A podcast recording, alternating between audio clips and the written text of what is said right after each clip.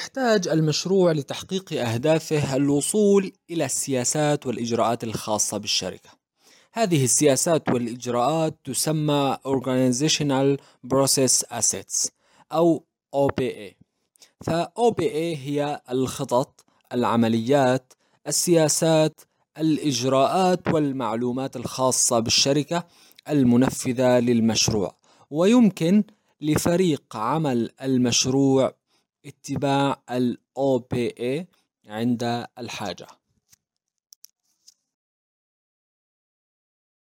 تشمل ال OPA الأمور التالية: الإجراءات الداخلية والسياسات، النماذج الداخلية، إجراءات التغيير، إجراءات التحكم المالي، إجراءات التحكم بالمخاطر، المعلومات السابقة والدروس المستفادة من المشاريع السابقة، وملفات المشاريع السابقة.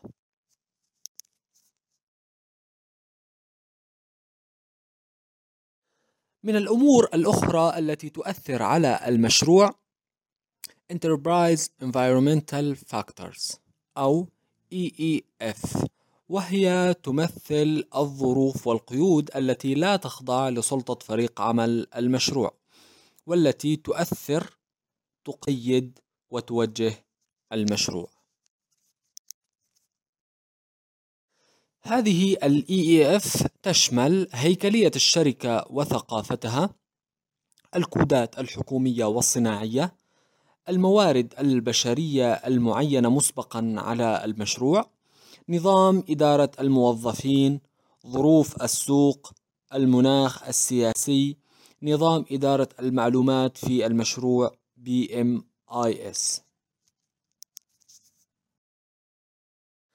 من المصطلحات التي ستمر معنا في ال PMP مصطلح ال stakeholder.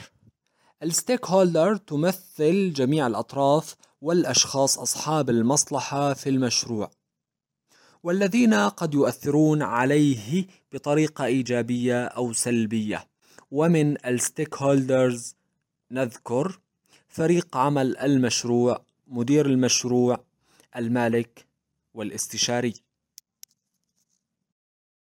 نجاح المشروع يقاس نجاح المشروع بالقدرة على إنهائه ضمن القيود الخاصة به: نطاق العمل، الوقت، الكلفة، الجودة، الموارد والمخاطر، وذلك حسب ما تم الاتفاق عليه في خطط إدارة المشروع كما سنرى لاحقا.